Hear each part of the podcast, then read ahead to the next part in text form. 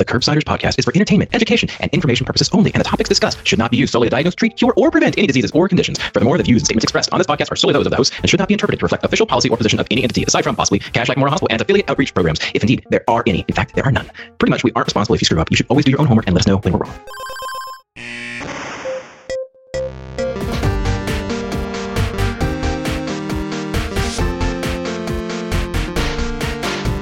And welcome back to Curbsiders. I'm Dr. Moni Got-Money Amin, and I'm joined by my co host, Dr. Meredith Elizabeth Trubitt.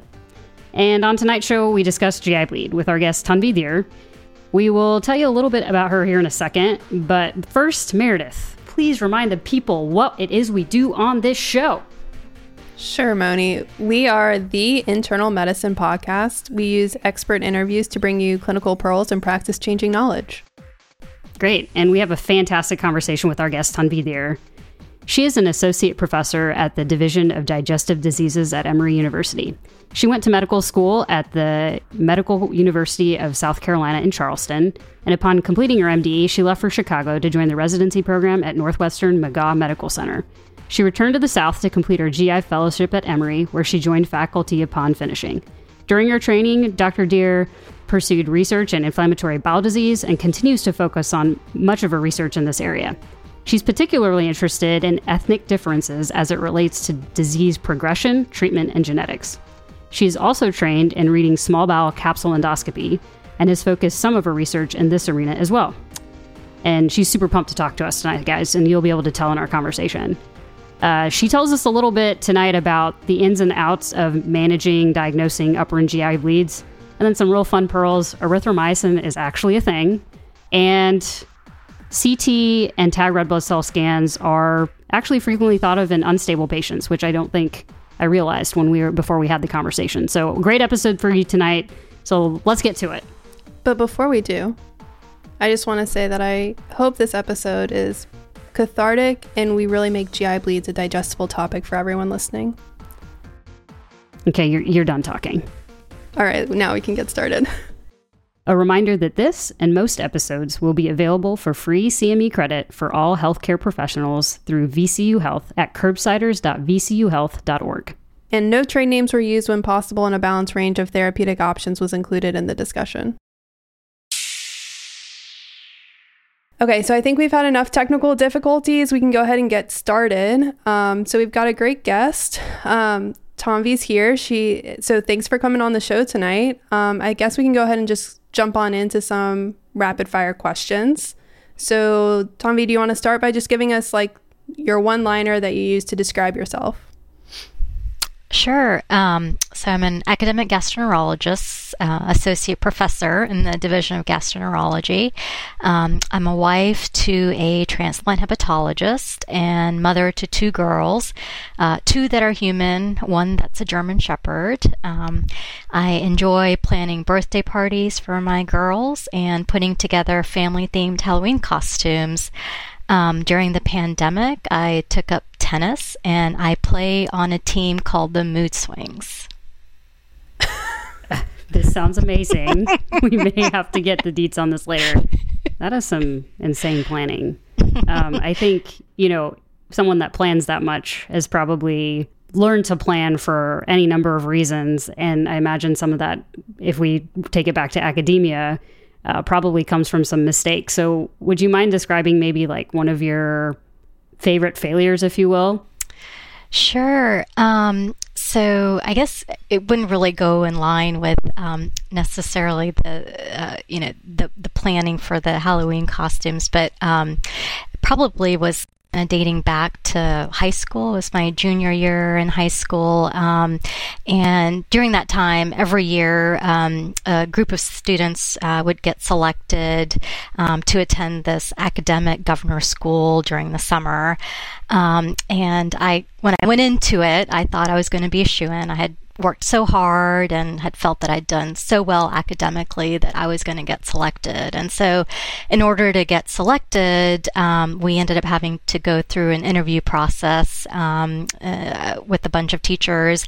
Um, and unfortunately, I didn't get selected. I was uh, one of the few students that um, ended up not getting selected. And of course, I was devastated and uh, very upset. And, um, you know, when I talked to some of the teachers about, you know, what the issue was, you know, they said, you know, you know, academics are one thing, but, you know, it's really important to also, you know, kind of think about extracurricular activities and such outside of academics. And so kind of scratched my head. And then um, the week after this happened, um, I happened to be walking in the hallways in our high school, and I came across um, a flyer for a audition for the school play, and so I ended up auditioning for the school play, and I ended up getting a part. Um, it was a pretty, you know, pretty decent part, and I think that just opened up the avenues for me to continue with acting. And, and the following year, um, the uh, the theater teacher um, really kind of took me under her wing and um, really encouraged me in so many different ways, and so ended up um, getting a lead part in this play, and it ended up um, winning first state. Uh, so it was the first time that our school school ended up winning first um, in a theater competition of that nature. And I continued to do theater all the way through medical school, um, which was a lot of fun. But then, you know, residency hit and fellowship hit. And um, unfortunately, I didn't continue with acting um, after that. But certainly, I think it really helped me to develop um, as a person. And um, I, I just, I really enjoyed it. And so I'm, I'm, you know, it was unfortunate that I didn't get into that governor's school, but I think it was great in that I was able to find something else that I really enjoyed. I think that's a nice story and throwback to like all the thing. I think often when we ask the question, we think back to like like you said, med school or residency or training. Um, but it's nice to think back to like those earlier times where you really probably did learn things that have been beneficial to you during training. I think I think it's time. So, speaking of women that I enjoy, Zooey Deschanel is New Girl, and Meredith insisted that I watch it. And so I'm sure everyone out there that's listening already knows what the brilliance that is New Girl. But what I discovered recently is a rewatch podcast called Welcome to the Show. Welcome to our show. It's with Zooey Deschanel, her best friend on the show, Cece, Hannah Simone, and Lamorne Morris, who plays Winston. And it's really just fun. They talk through the episodes and share memories, and you find out all sorts of hilarious things like how the producers insisted, tried to insist that uh, Zooey Deschanel and Hannah Simone had different haircuts because they're both women with brown hair, um, but they look very different. So anyway, really funny, like behind behind the scenes stuff.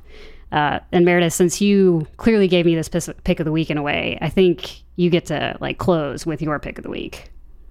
Okay. I had one all planned out, but then I'm going to change it last minute.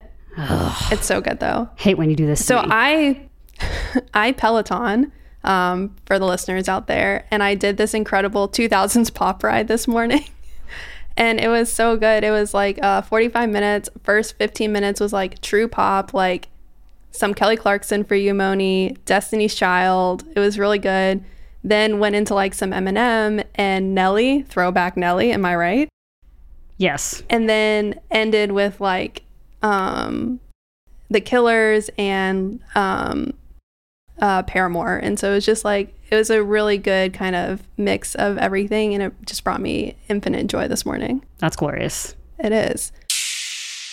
Folks, there's a lot of things that I do to try to stay healthy and just be well overall. But I have to admit, I hate doing most of them. I don't really like eating well. I don't enjoy exercise. But one thing I do enjoy that also maintains my wellness is getting a good night's sleep. And ever since I got my Birch mattress a couple years ago, that has not been a problem for me. Um, every night, it's just a matter of seconds before I drift off into the arms of Morpheus and take part in one of my favorite activities in the world, namely sleeping. Birch mattresses are stylish, they are comfortable, and they are environmentally conscious. The non toxic mattresses are made right here in America, and they are crafted with natural and organic materials that have been sustainably sourced. Plus, Birch knows there is no better way to test out a new mattress than by sleeping on it in your own home, which is why they offer a 100 night risk free trial. Try out your new Birch mattress, see how your body adjusts, and if you decide it's not right for you, you are welcome to return it for a full refund. Birch mattresses are shipped directly from their manufacturing facility to your door for free. The mattress comes rolled up in a box and it's super easy to set up. You just take it out of the packaging and kind of watch it explode. And right now, Birch is giving $400 off all mattresses and two free Eco Rest pillows at birchliving.com slash curb.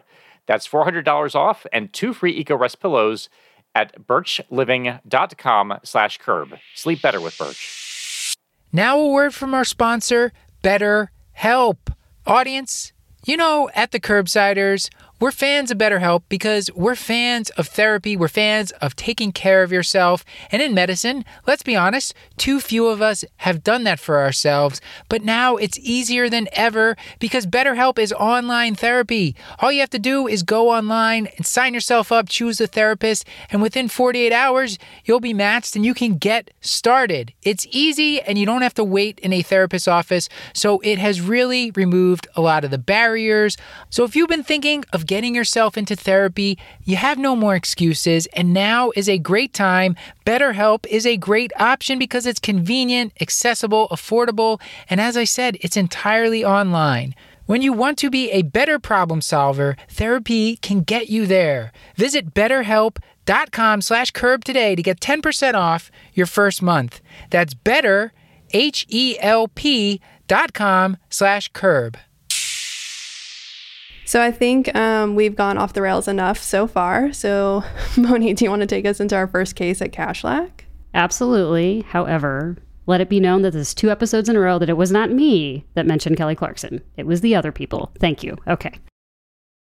Case number one from Kashlak. Mr. Lopez, he's 56. He's got a history of hypertension, alcohol use remotely, and, the, and he presents the emergency department with a two day history of black stool. He notes some epigastric pain that began around the same time as the black stools. He's never had these symptoms before. He doesn't drink coffee. He does, however, note that he's been taking ibuprofen three times a day for the past 14 days because he strained his lower back while playing tennis with his son. And on arrival to the emergency department, his vitals are notable for being hemodynamically stable. Uh, exam notable for mild epigastric tenderness to palpation, and his labs are notable for a hemoglobin of 12 from a baseline of 15, BUN's 40, and a creatinine of 2 also around his baseline. So I think Tanvi were kind of alluding to a pretty clear cut upper GI bleed. Is there any information at this point that you want more from the history and physical that might help you solidify this? Yeah, I mean, yeah, I think you're right. You know, based on the information that you provided in this case, um, it's pretty clear um, that you know this patient likely has a upper GI bleed. Um, he's presenting with black stools, uh, which we would say he's probably having melena. Um, he's got a huge risk factor for development of upper GI bleed. Specifically, he's been taking NSAIDs. Um, the epigastric pain um, could be suggestive of having peptic ulcer disease from taking the NSAIDs. Um, the drop in the H and H of three grams is fairly significant. Um, be consistent with blood loss in the context of this clinical presentation. Um, he also has an elevated BUN as well, um, and if we calculate the BUN to creatinine ratio, it's about 33 uh, to one. Um, so anytime I see a BUN to creatinine ratio greater than 30 to one um, in the setting of melena, I think about patient having an upper GI bleed. so some additional information um, that would be helpful um, would be, you know, has he been having any hematemesis, um, be it frank blood or coffee ground emesis? Um, you know, although the history seems to be suggestive of a peptic ulcer disease, um, given that he's been taking ibuprofen, um, I'd also want to keep in mind potentially other etiologies that could lead to melena that could affect the immediate management for this particular patient. so I'd want to assess specifically for risk factors for cirrhosis, cirrhosis, which could lead to variceal bleed, esophageal varices, or gastric varices. Um, so I'd want to know about alcohol use um, as well as other risk factors for um, cirrhosis. Um, you know, interestingly, you know, in terms of lab values, um, you know, in patients that we may not suspect um, as having cirrhosis just based on the history, sometimes lab values can be helpful to identify somebody who may uh, potentially have underlying portal hypertension, um, specifically if they have um, a low platelet count. That can be one of the earliest signs of portal hypertension. Um, I'd also be looking at their coagulation parameters, um, their liver tests, as well as their white count. So, white count may be low in somebody um, who has portal hypertension. Um, you know, you mentioned that this patient has been taking NSAIDs, um, but I'd also want to ask about any additional over-the-counter medications that he may be taking. Um, you know, specifically in the South, um, there are a couple of over-the-counter pow- powder pain re- relievers um, that are sold uh, that can um, carry up to a thousand milligrams of aspirin uh, per dose. Um, and so I'd want to specifically ask about those medications as well as the use of other NSAID or aspirin products. Um, I'd want to ask about um, nausea, vomiting, reflux symptoms. Um, you know, if they were having that, I'd be thinking potentially about uh, reflux esophagitis um, that can also present with an upper GI bleed. Um, typically, they present probably more with coffee ground hematemesis than melena, but certainly a differential um, in somebody with an upper GI bleed. Um, I'd also want to be asking about signs and symptoms um, that I would worry about the patient could potentially have a gastric or esophageal malignancy. Um, so, specifically, I'd want to ask about weight loss, um, appetite loss, dysphagia. Um, although less likely, um, I'd also be asking uh, this patient uh, whether they had been taking any substances that could uh, potentially cause their stool to look dark, like iron or Pepto Bismol or licorice.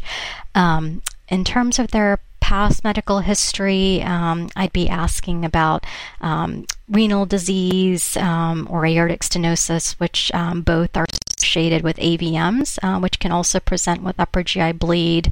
Um, I'd also be asking about uh, previous abdominal surgeries, um, specifically upper GI tract surgeries such as a gastric bypass. Um, sometimes patients can develop anastomotic ulcers um, with those type of surgeries, as well as any type of bowel surgery. So, um, and those could potentially um, lead to melena or an upper GI bleed. I'd also ask about a history of AAA or any history of AAA repair, which can predispose to aorta enteric fistulas, and most commonly we tend to see them in the duodenum.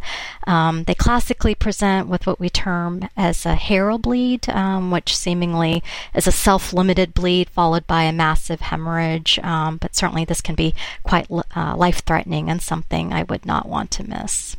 No, I think that really covers a good like breadth of stuff, all the way from cirrhosis all the way through like surgical things, which I think sometimes as internists we do a poor job of thinking outside of sort of our medicine box. And sometimes even if we're hearing about a GI bleed, we don't, and we hear and said we kind of shut off our mind and don't keep it broad enough. So I think that was really helpful to sort of go through that. Now, all of that's fine and good. All the time, whenever I hear a resident call for back in admission about a GI bleed, the question about the guaiac stool testing comes up. So, how relevant are they? How useful are they? Do I need to stop hounding my residents about getting them? Is the question. Yeah.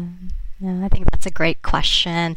Um, you know, I think if you really want to rile up a GI specialist covering inpatient service, you just mentioned the words that the stool guaiac was positive.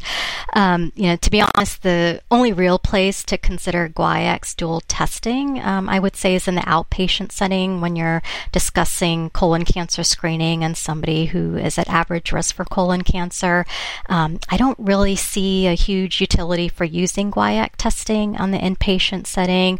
Um, you know, unfortunately, this test can be falsely positive. Um, you know, if a patient has something like epistaxis or hemoptysis or maybe some type of inflammation in the GI tract, um, the guaiac can be falsely positive and may not really indicate a significant GI bleed and may um, inadvertently lead to additional testing that the patient may not need and uh, potentially put the patient at risk from procedures that are um, somewhat invasive.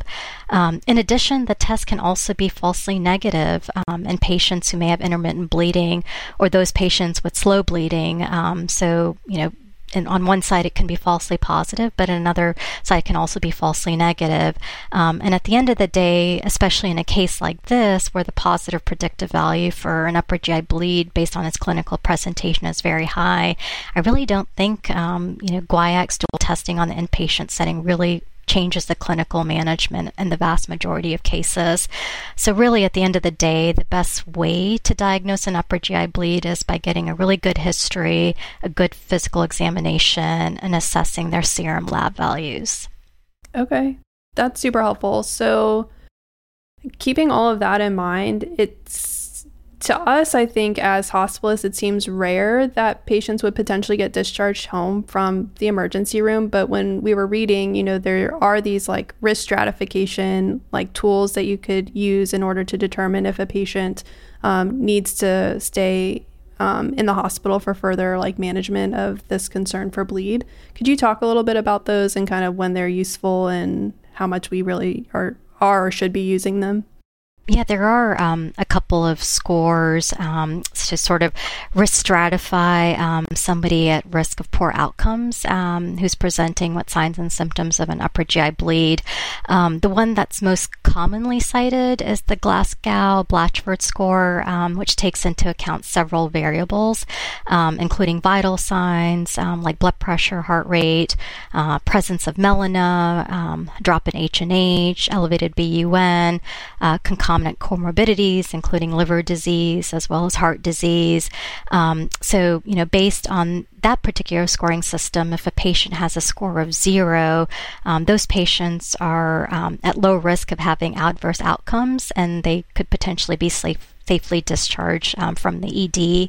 Um, so, you know, how I would kind of interpret that, and you know, in a patient who may um, come in, let's say, with um, nausea and vomiting due to gastroenteritis, and um, maybe a third or fourth episode of vomiting, they uh, vomit up some bright red blood, uh, but when they come into the ED, they're hemodynamically stable, their blood pressure rate are all normal, their labs are all normal, they're not having any melena. I mean, it's pretty suggestive of a Mallory-Weiss tear, which often tends to be very self-limited and doesn't really um, lead to any significant further bleeding. Um, so in that particular patient, um, you know, their Glasgow Blatchford score would probably be zero, and that patient could potentially be safely discharged from the ED.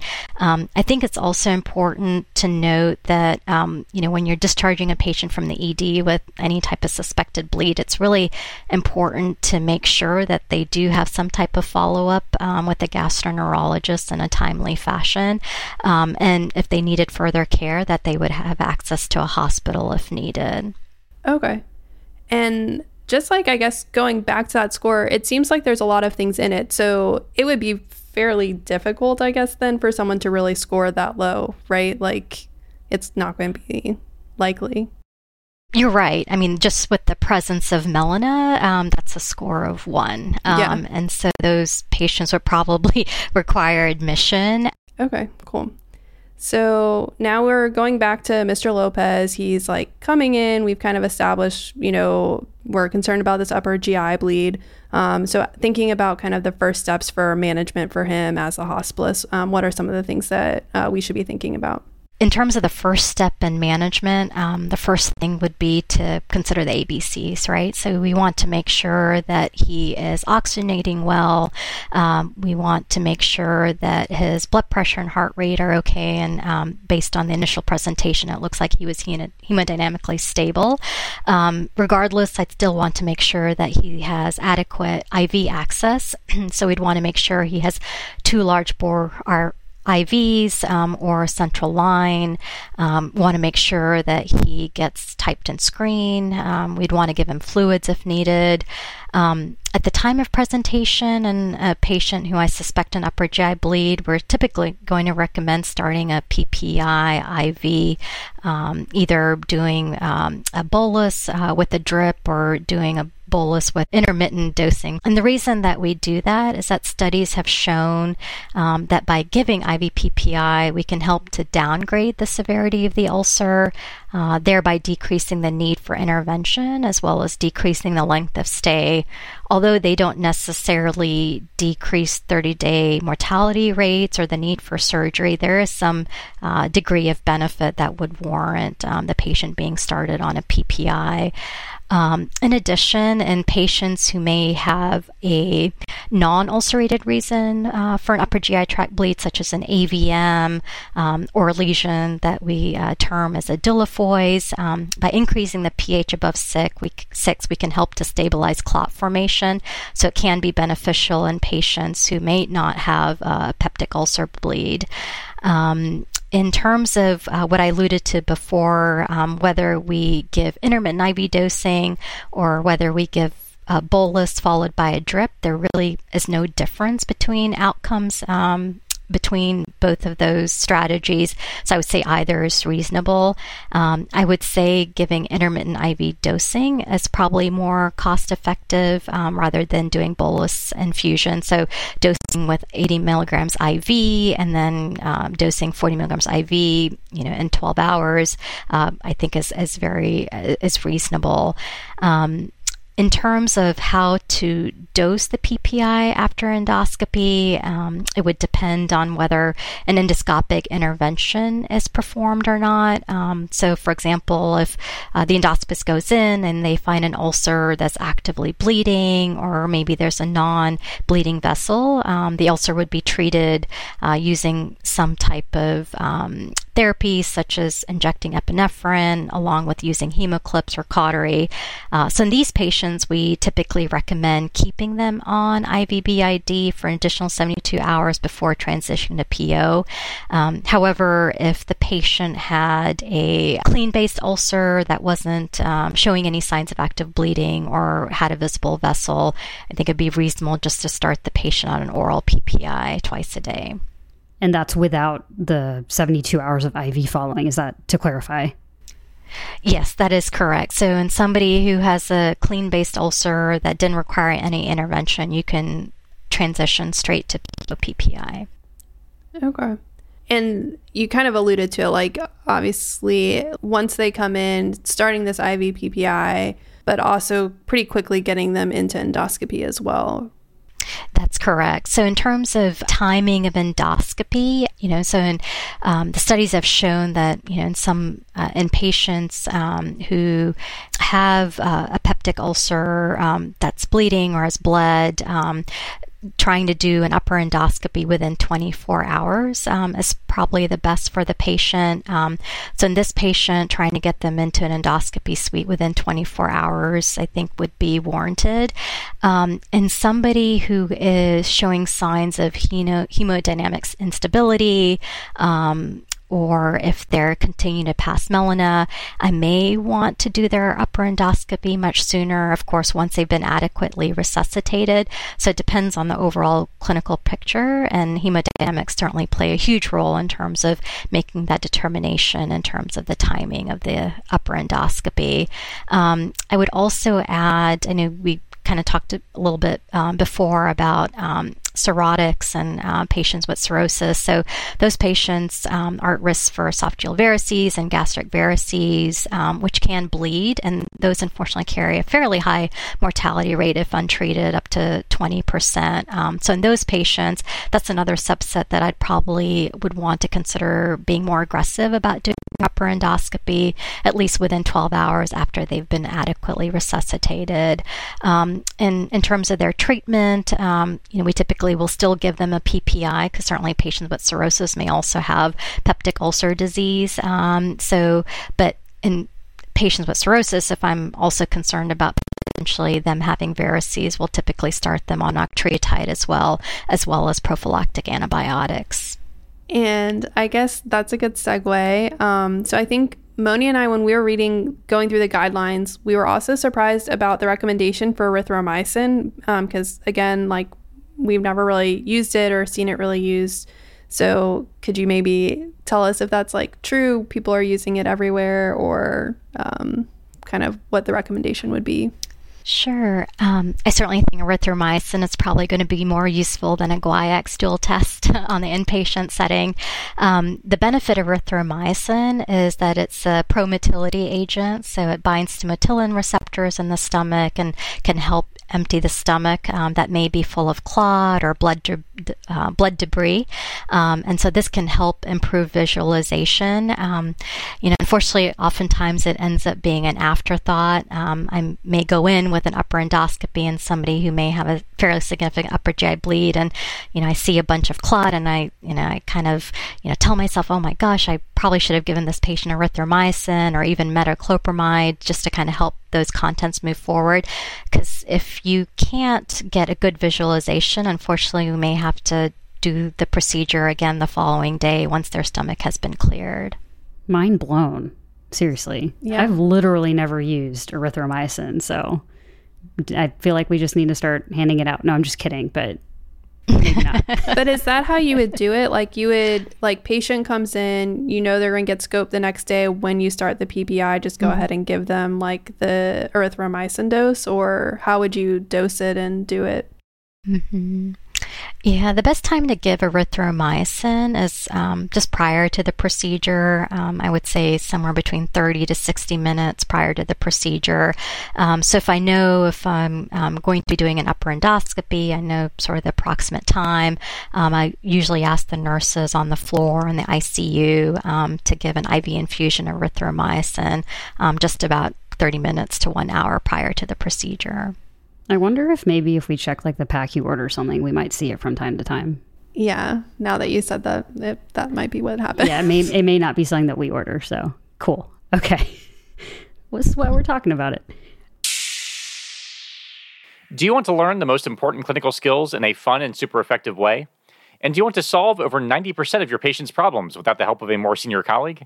And I'm not sure we can really guarantee that 90% thing, but let's just say a lot. Then you need to check out MedMastery. MedMastery is an award winning online learning platform endorsed by the British Medical Association. They offer courses on things like EKGs, from basics all the way up to advanced stuff like Holter monitoring and stress testing. Things like point of care ultrasound, mechanical ventilation, fluids and electrolytes, pulmonary function testing, echocardiography, and much, much more.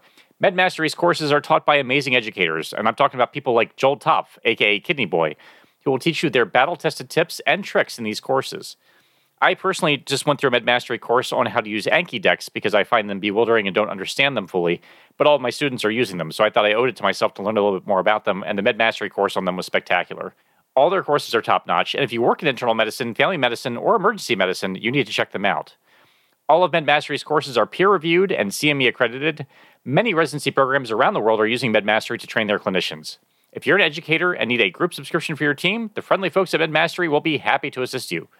If all of this sounds good to you, and it should, then go to www.medmastery.com. Again, that website is www.medmastery.com. Now, a word from our sponsor, Indeed. They are the hiring platform where you can attract, interview, and hire all in one place. As you know, we're fans of Indeed at the Curbsiders because we recently used their services and had great results. It was easy to post our job on Indeed's platform, it was easy to navigate through the resumes we received, and we received a ton of high quality candidates, and we could do all the interviewing, all the sorting of applications right there on their platform. Indeed has a great service.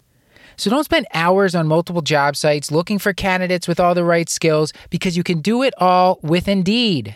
Indeed knows that when you're doing everything for your company, you can't afford to overspend on hiring. Visit indeed.com slash internal medicine to start hiring now. Just go to indeed.com slash internal medicine. Indeed.com slash internal medicine. Terms and conditions apply. Cost per application pricing not available for everyone. Need to hire? You need Indeed.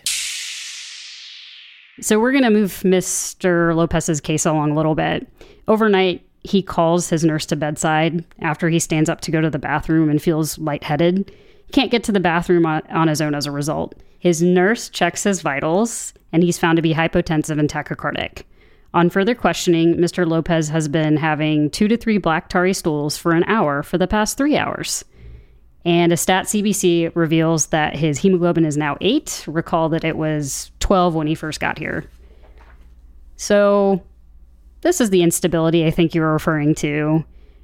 And I think mm-hmm. you actually kind of already alluded to this, but it really does change the urgency of the procedure. Is that correct when you have something like this happen?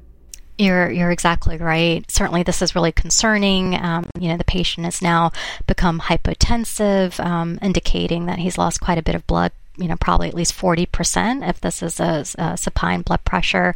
Um, so the patient needs to be in the ICU if he's not already there. Um, you know, I would say that this hemoglobin of eight is likely an underestimation of what actually his hemoglobin is like uh, right at that moment.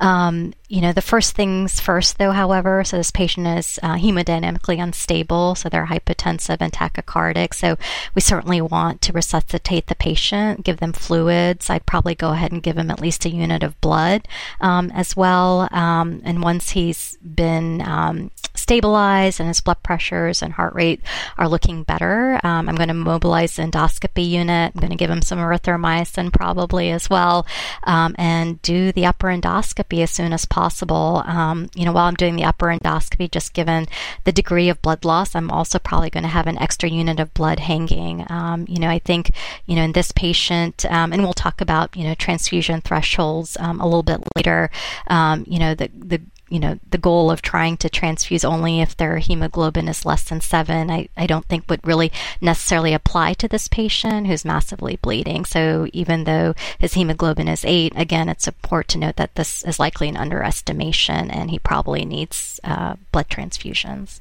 And so we can go ahead and I guess talk a little bit about the transfusion. So let's say it's the instability that in his case is like dictating his transfusions now. If let's say though um, he had come in and his hemoglobin happened to be eight, but he wasn't unstable, then kind of what transfusion guidelines are you using at that point? Yeah, um, you know, in terms of how we go about managing uh, the need for blood transfusions um, in, in, current times, um, you know, I think we we tend to follow um, the recommendations as kind of proposed by the Villanueva study um, that was published in the New England Journal of Medicine in 2013.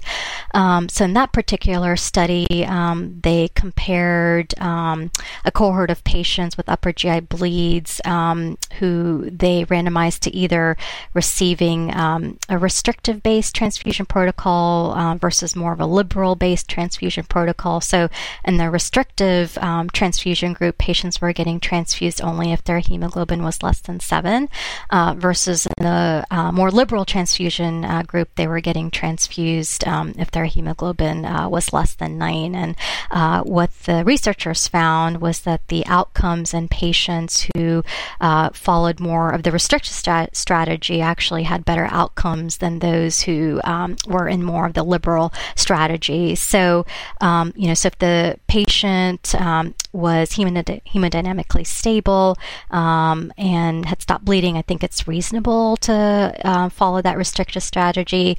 Um, an important thing to note in particular with that study was that it didn't include patients that had massive blood loss, um, such as the patient who um, becomes hemodynamically unstable. Um, and it also didn't include patients who had had some type of um, cardiovascular event within 90 days of entry um, into the study.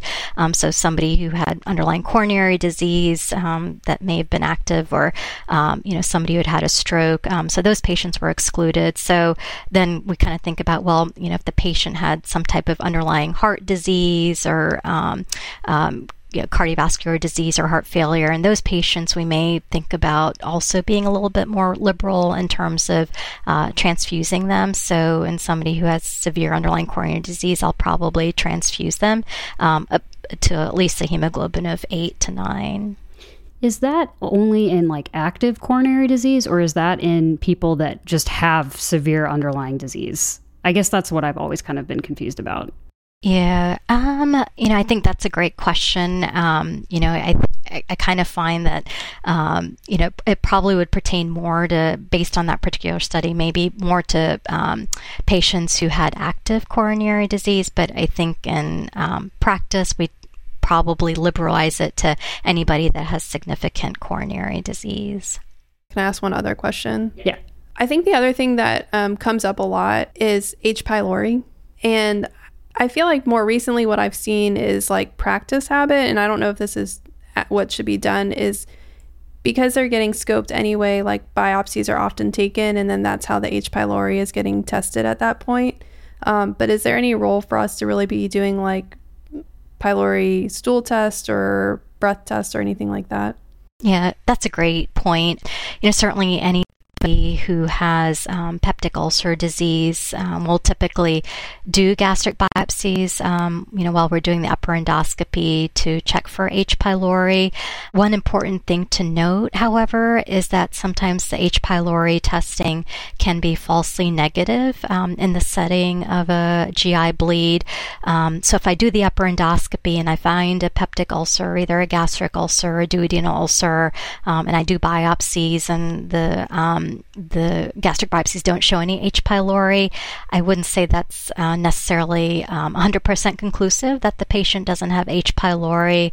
Um, and I would strongly consider having the patient come back for follow up as an outpatient and do testing again using either uh, urea breath tests or uh, uh stool antigen for H. pylori, um, just to make sure that you know the the gastric biopsy test that didn't show H. pylori wasn't a false negative.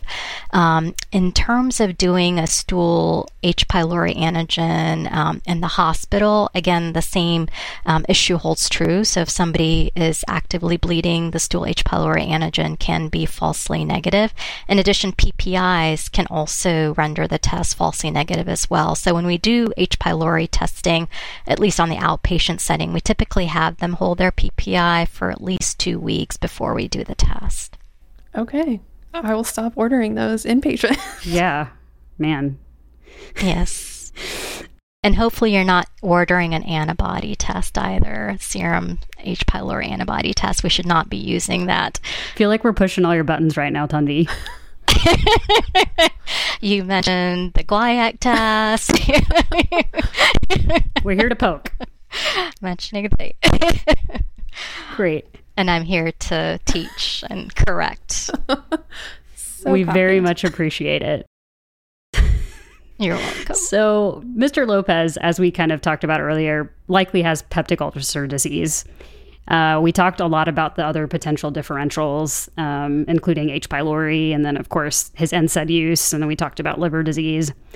Uh, I think the next piece, kind of coming back to transitions, would be sort of the post procedure phase. So we already talked a little bit about, you know, making sure that if they have a clean based ulcer, they can go straight to orals. If not, 72 hours of IV. So that part makes sense. I think the question that we always have, and this is just so I can sort of provide anticipatory guidance to my patients, is do they should they be expecting repeat scopes and then based on what we find how long will they be on the ppi Mm-hmm. Yeah, no, great question. So, um, so in terms of repeating the upper endoscopy, um, in somebody who has um, a gastric ulcer, um, you know, the concern is is that whether the ulcer is necessarily a peptic ulcer, it could potentially be a malignant ulcer. Um, so typically, in my practice, um, if I were to find a gastric ulcer um, on an upper endoscopy done for an upper GI bleed, I typically will do biopsies um, of the ulcer to check for any type of malignancy. you know, with that being said, if there's anything on their history, um, that I'm still potentially concerned that um, even if the biopsies were negative, um, that maybe the biopsies were falsely negative and to consider repeating it. So, for example, if they had a family history of gastric cancer, or if they were elderly, or if they were immigrants from countries where gastric cancer is highly prevalent, like Japan or Korea, I may um, consider doing a repeat EGD um, just to make sure that that gastric ulcer is healed and that there was no malignancy. In somebody who has a duodenal ulcer, it's unlikely um, for that ulcer to be malignant. So, um, in those patients, I typically am not recommending a repeat upper endoscopy unless they're having continued symptoms or uh, continued signs of anemia or bleeding that I'm worried that maybe the ulcer didn't heal with therapy.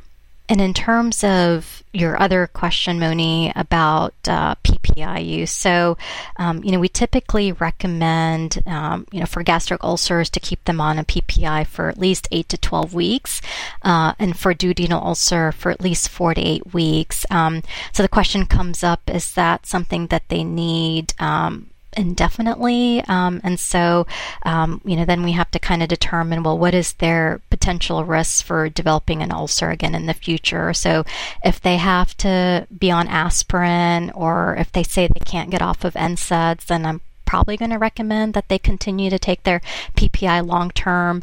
Um, but if they're able to stop their NSAIDs or if they don't need aspirin um, and they don't really have, you know, potentially any other uh, risk factors for peptic ulcer bleeding, being on anticoagulation um, or other reasons, then, um, you know, typically they they don't need to continue the PPI. Um, now, if I don't have a clear cut reason why they developed a peptic ulcer, meaning they um, weren't taking NSAIDs or aspirin, or they didn't have H. pylori, and it's sort of this idiopathic ulcer. In those patients, I'll also um, typically recommend continue PPI just to prevent the ulcer from coming back. Okay, that's helpful. Do you have anything else, Monee? No, I think we probably need to summarize what we just did for the uppers. So, to summarize upper GI bleeds, the first step is making sure you have a good history and physical uh, to help you kind of determine the etiology of the bleed. And then moving from there, I think the most important thing is determining their hemodynamic instability. I think we established that the actual number of the hemoglobin probably isn't as important as their overall stability in determining when they get scoped and what management they get. And then we talked a little bit about the PPI IV drip versus bolus really doesn't intermittent bolusing doesn't seem to matter as much, but it does need to be IV. And then depending on what you find, they may need to be on it for 72 hours following the procedure. And then as far as tra- into transitions of care, um, making sure that based on the etiology, the duration of PPI is kind of determined that way. Anything else to the summary, Meredith? I think Tanvi will kill us if we don't mention we should not be getting guaiac tests please. And yes to erythromycin. Yeah. All right. Meredith, I think we're ready for case two. All right. Case two, we got uh, Miss Morosi at Kashlak. She's a 61 year old uh, female with a history of diabetes, hypertension, factor V Leiden, who's on rivaroxaban for prior clots, and she presents with hematochezia over the past three days. Um, her home meds also include aspirin, amlodipine, and metformin. Notably, uh, her she's like not complaining of any abdominal pain with her bowel movements and no abdominal pain at all. She's never had this before, and in the ER, she's hemodynamically stable. Her exams relatively unremarkable. The ER had already done, I guess, a rectal um, with. She also just had the hematochezia, and her labs are notable for a hemoglobin of 8.1, and her baseline is 12. So, kind of just like we did on the last case, um, is there anything else that you'd want to know kind of upfront for Miss Morosi's case? Yeah, um, so I would say probably the most likely etiology um, for this patient uh, presenting with painless lower GI bleeding, uh, in the setting of anticoagulation is probably going to be a diverticular bleed. So I'd want to know when their last bowel movement was um, because that could help to signify if the bleeding has stopped or if the patient is continuing to bleed because that may affect management. I would also want to know what their bowel movements were like uh, prior to this bleed. Um, had they noticed a change in their bowel habits? Uh, were they having diarrhea? Um, because that could potentially signify maybe undiagnosed inflammatory bowel disease, which uh, probably less common in somebody who's elderly, but certainly um, elderly patients can suddenly present with IBD in their later years. Or, you know, in terms of change in bowel habits, were they becoming more constipated? Um, so I'd be thinking about um, an etiology such as solitary rectal ulcer, ulcer syndrome, um, which can uh, lead to rectal bleeding. Um, if they're having other significant changes in their bowel habits. I'd be worried about colon cancer. Um, so I'd also be asking about weight loss. Um, I'd be asking about any um, additional over the counter medications besides aspirin, um, especially NSAIDs, because that can also be a risk factor for a lower GI bleed as well given that the patient is 61, um, I hope that she's had at least one, if not two, colonoscopies for screening purposes. So I'd be curious to know what those showed. Um, you know, did she have diverticulosis that was noted? Um, if the patient may have had a colonoscopy just a few days prior to presentation, I'd want to know if they, um, if she had had a large polyp that had to be removed. Um, in that particular scenario, I'd be worried about a potential post polypectomy bleed, which can also also present with rectal bleeding. I'd want to also ask about travel history or risk factors for infectious etiologies as well to complete the history. That was a solid differential, so I, I don't have anything to add. no, I definitely. So, you know, I think we've established this as a lower GI bleed, and she likely needs an endoscopic evaluation. So, a couple things. I think the easy question is how do you determine who gets a, a scope, period. But I think the question that hospitalists always kind of have lurking in the back of their mind is like, how do they know if it's going to be just a colon or just an EGD or it's going to be both on the day of? Um, so I guess that's kind of where I'd like to start. Like, we know we need a scope. How do you kind of, what helps you decide mm-hmm. the combination or not combination? Sure. Yeah. So, um, so this particular patient who's presenting with hematochezia, um, but appears to be hemodynamically stable. Um, you know, I think what you're alluding to is, um, you know, whether we would consider doing an upper endoscopy to evaluate um, whether the patient could potentially be having bleeding from the upper GI tract, um, which with lower GI bleeding or hematochezia, about 10 to 15 percent of patients may actually have a um, upper GI bleed, and certainly she has risk factors um, being on aspirin and anticoagulation. Typically, these patients are quite hemodynamically unstable, um, so I'd have a low suspicion that this patient has a, upper GI tract bleed. So I probably wouldn't be running or recommending doing an urgent upper endoscopy. Um, this patient certainly needs a colonoscopy, um, so I'd certainly go ahead and start um, talking to the patient about getting prepped and starting the cleanse uh, so that we could uh, do a colonoscopy uh, within the next 24 hours. And when you hear like this type of story that seems very classic, at least for a lower GI bleed, um, is it fair for, I guess, the hospitalist to just go ahead? order the prep because it seems like we're going to head down a colonoscopy route, or would you wait till GI actually were to see the patient and determine what they need and when that might happen?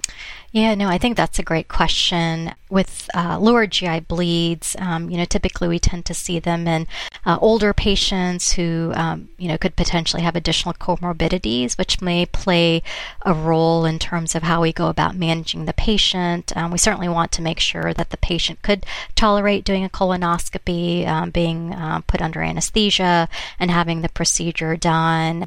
You know, so I certainly would wait to talk to the gastroenterologist before I start um, preparing the patient, but certainly I think it would be reasonable to tell the patient that there's a strong possibility they may have to have a colonoscopy.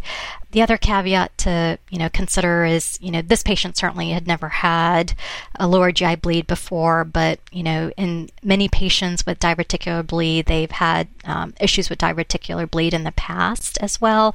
So doing another colonoscopy is unlikely to be beneficial. So in somebody like that who we know has had a previous diverticular bleed and is coming back and with the bleed again, I'd probably move forward with doing some type of imaging test to help localize the bleed. Um, um, maybe a CTA potentially, uh, rather than going straight towards a colonoscopy.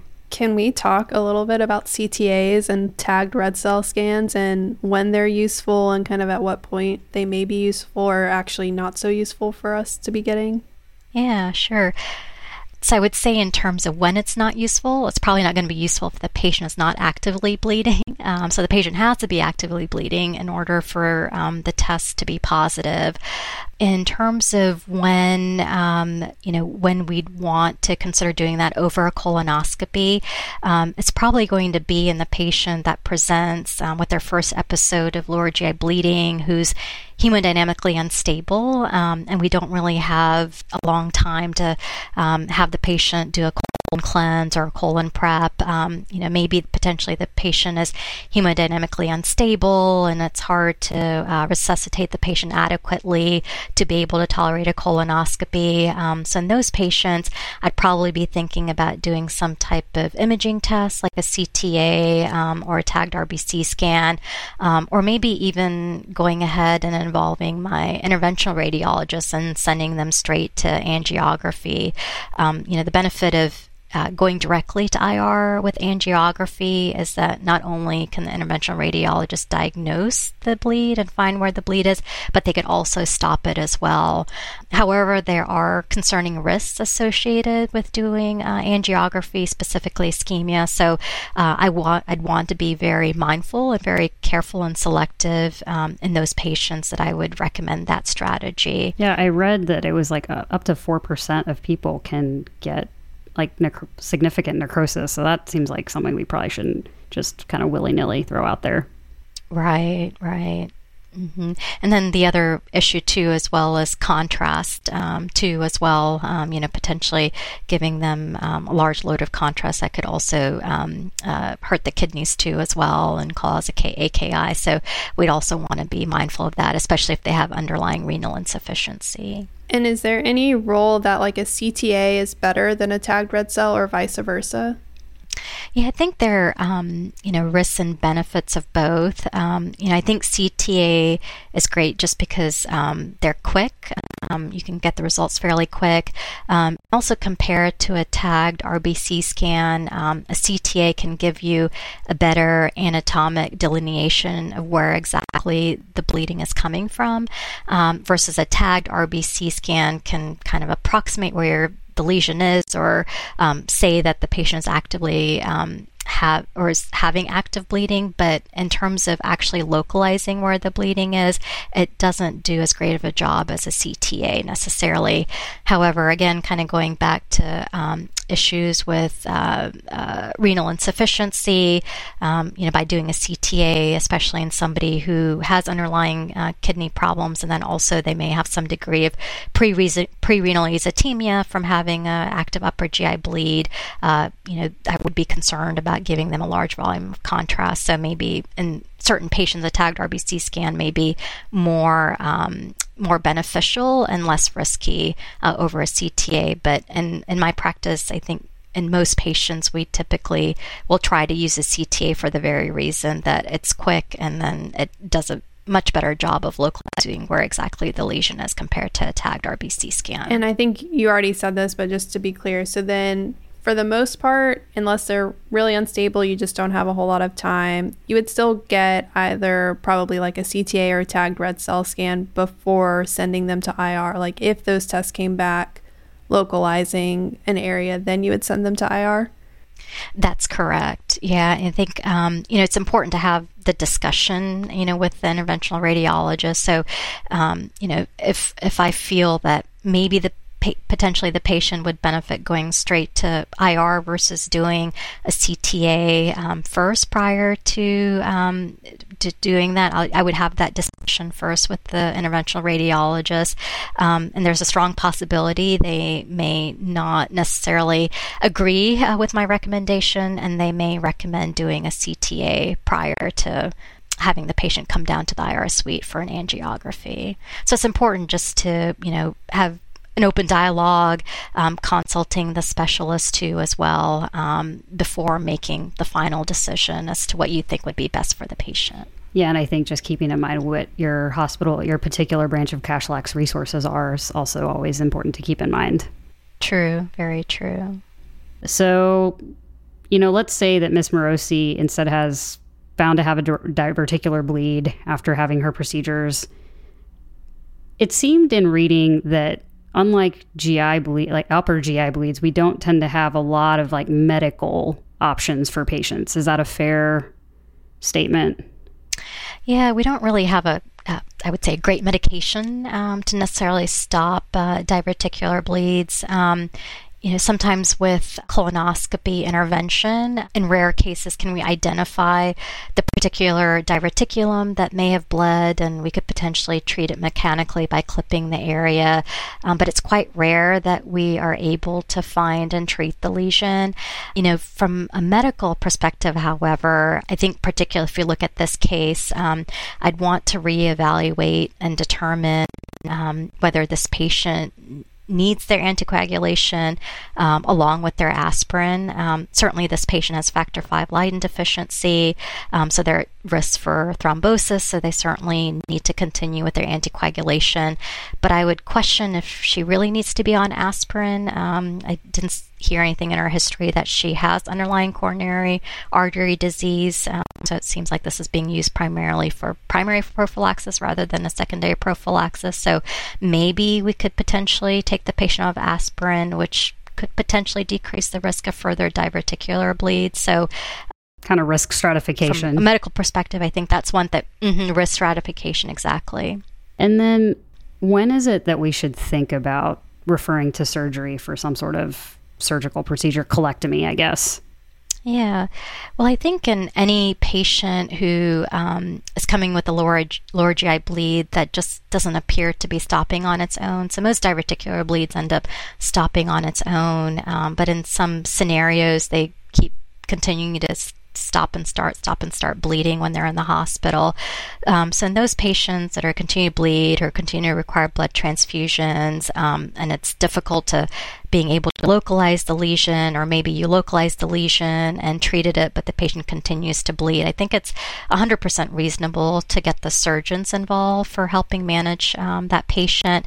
Um, it's important to note, though, that the surgeons are going to want to have some type of positive scan um, before they take the patient in the OR.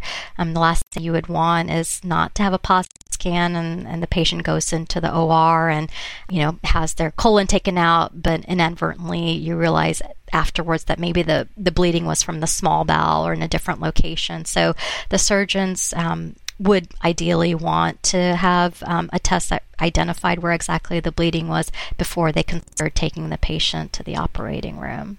Okay, so I think that was like a good segue to also like let's say Miss Morosi, we didn't find the diverticular bleed and we wanted to get um, some better pictures too of small bowel to see if that's where she's bleeding from.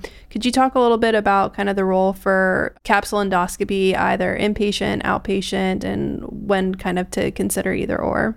Yeah, that's a great question. So, um, typically, we would recommend doing a pill camera in a patient who's continuing to bleed despite having a negative uh, colonoscopy. Um, in addition, they probably should have had a negative uh, upper endoscopy or another procedure which we call a push enteroscopy, um, which basically is an upper endoscopy that allows us to look um, deeper into the upper small intestine. Um, so, in scenarios where the patient is continuing to require blood transfusions, continue to have hem- hematochezia, I think it's 100% reasonable to do an inpatient pill camera test.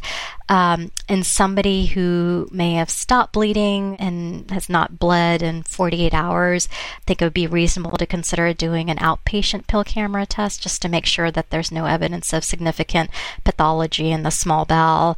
So, things that we may potentially find in the small bowel include AVMs, small bowel tumors like neuroendocrine tumors, GIST. Um, so those things can also uh, cause um, significant um, GI bleeding as well. So certainly something we'd want to make sure that the patient doesn't have um, in terms of managing them. Okay now kind of thinking about transitioning Miss Morosi back to her outpatient, let's say her bleeding stopped and we're going to set her up for like outpatient capsule endoscopy. You already sort of talked about specifically for her what we would do with anticoagulation and her antiplatelet therapy. Are there any other maybe like guidance you would give in general to like considerations that as a hospice we should be thinking about for her um, and, or for anyone's like anticoagulation or antiplatelet therapy?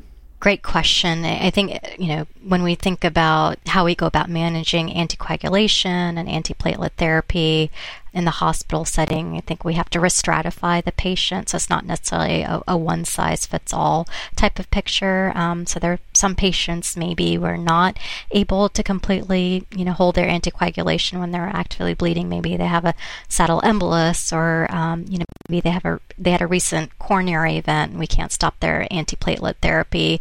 Um, so we have to, you know, take into account those factors when we make a judgment call about whether we continue their anticoagulation or antiplatelet therapy uh, or whether we hold it. You know, I think in a patient like this, um, you know, I think it'd be reasonable to hold her anticoagulation. You know, you can transition her to um, to a heparin drip um, and just because you have the ability to stop it if she starts bleeding. Um, you know, if she doesn't continue to bleed, I think it's reasonable to um, resume our anticoagulation within four to seven days after the inciting event. And just to make sure that we know this for our listeners, these are more like expert opinion type things than they are guidelines, correct? With the sort of resumption or not of the that sort of stuff. That's correct. So that's sort of what, you know, we don't really have great guidelines in terms of how to go about managing anticoagulation, um, you know, post lower GI bleed or even post upper GI tract bleed. Um, you know, there are different um, case series that have been performed to sort of look at, you know, risk stratifying or, you know, looking at outcomes when you have a patient who's been on anticoagulation, you stop it or resume it or don't resume it. And so um, I think there have been different studies that have been looked at. And, you know, some say that, you know, starting within four days or within seven days is probably more beneficial than not starting it at all because you can potentially increase the risk of a thrombotic event. And certainly in a patient uh, like the one that we uh, discussed, a 61 year old patient who was in anticoagulation, I'd certainly worry about development of thrombosis. So, you know, if possible, if she's not had any further bleeding, and certainly in conjunction with the physician who's managing my anticoagulation, um, I would have a risk benefit discussion and, and make the judgment call or think about you know when would be a good time to resume their anticoagulation. But based on some literature that we have and again case series you know one would say within four to seven days uh, would be a reasonable time frame to resume anticoagulation. Okay. So i think in general it sounds like patient comes in you're concerned about lower gi bleed. You're if the patient is stable then your goal would really be to try to get them to a colonoscopy like prep them in house get them to the colonoscopy relatively quickly if the patient, though, is more unstable looking, then that's when you would kind of go down the pathway of um, alternative imaging modalities, whether that be a CTA or a tagged red cell scan based on what your facility may have available resource wise. And only in, I guess, the cases really where you're not finding that lower GI bleed would you start going and considering options like um, capsule endoscopy at that point. And kind of based on what you find overall, it's going to be very patient dependent as to what you do for restarting any anticoagulation or antiplatelet therapy. Anything else, Monee? No, surgeons just want proof before they start cutting things. Which is fair. Completely fair. I think that's a fair assessment.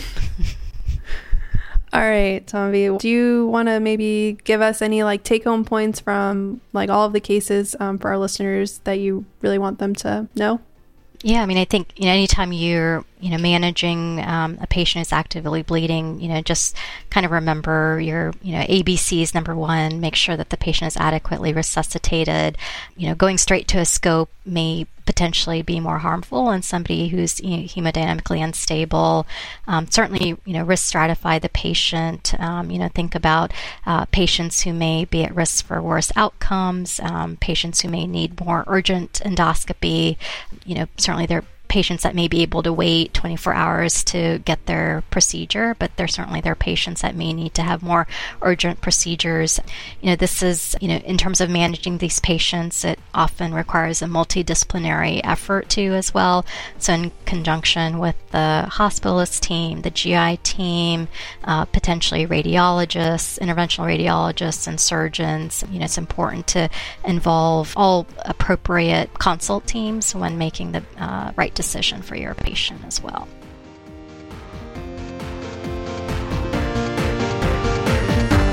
All right, this has been another episode of the Curbsiders bringing you a little knowledge food for your brain hole. Yummy. Get show notes at thecurbsiders.com and sign up for our mailing list to get our weekly show notes in your inbox. Plus, twice each month, you'll get our Curbsiders Digest recapping the latest practice changing articles, guidelines, and news in internal medicine. And we're committed to high value practice changing knowledge. And to do that, we need your feedback. So please subscribe, rate, and review the show on Apple Podcasts or Spotify, or email us at thecurbsiders at gmail.com.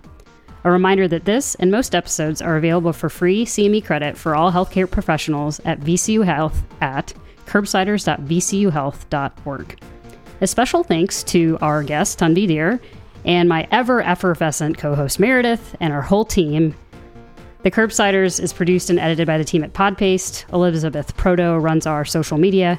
Stuart Brigham composed our theme music. And until next time, I've been Monee Got Money Amin. And I've been Meredith Elizabeth Trubitt. Thank you and good night.